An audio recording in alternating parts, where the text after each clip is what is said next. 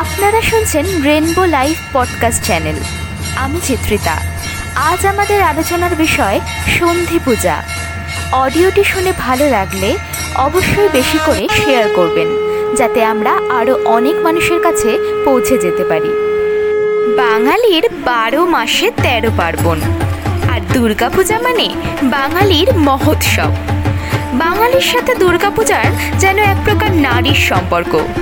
পাঁচটা দিন বাঙালি অন্য সব কিছু ভুলে দুর্গাপূজা নিয়ে মেতে ওঠে। সেই আবহমান কাল ধরে মায়ের মৃন্ময়ী মূর্তি গড়ে ওঠা থেকে শুরু করে চক্ষুদান, বোধন কলাবৌ স্নান, সন্ধি পূজা সব কিছু সুষ্ঠুভাবে সম্পন্ন করা হয়। আজকের আলোচনার বিষয় সন্ধি পূজা। মহাষ্টমী এবং মহানবমীর সন্ধিক্ষণে যে পূজা হয়, তাই সন্ধি পূজা। মণ্ডপের সমস্ত আলো নিভিয়ে একশো আটটি প্রদীপ জেলে যে পূজা করা হয়, তা আমরা ছোট থেকেই দেখে আসছি। কিন্তু সন্ধি পূজার আসল কারণটি হয়তো আমরা সকলে জানি না। আজ তাই তা নিয়েই একটু বিস্তৃত আলোচনা করব। প্রথমে একটু সংক্ষেপে বলে নেওয়া যাক সন্ধি পূজা কী। এবং এটি কখন হয়?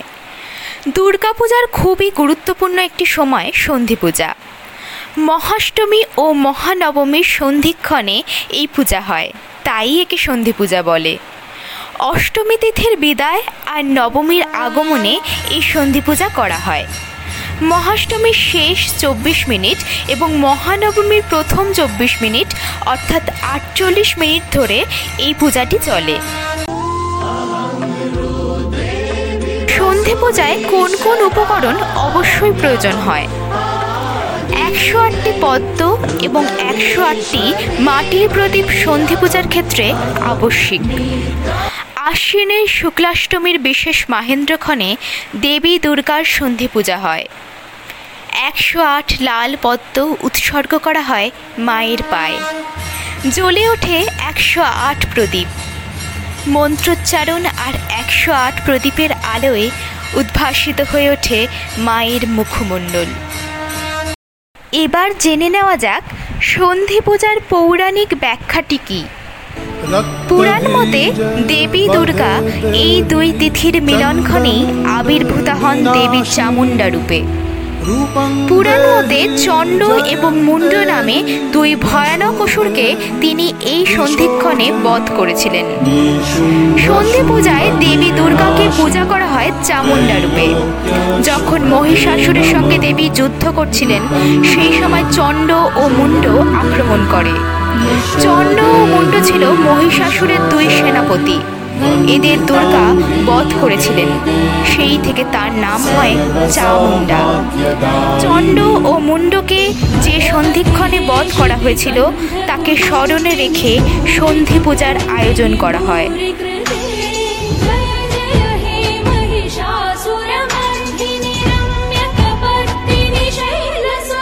সন্ধি পূজাতে কেন একশো আটটি প্রদীপ জ্বালানো হয়?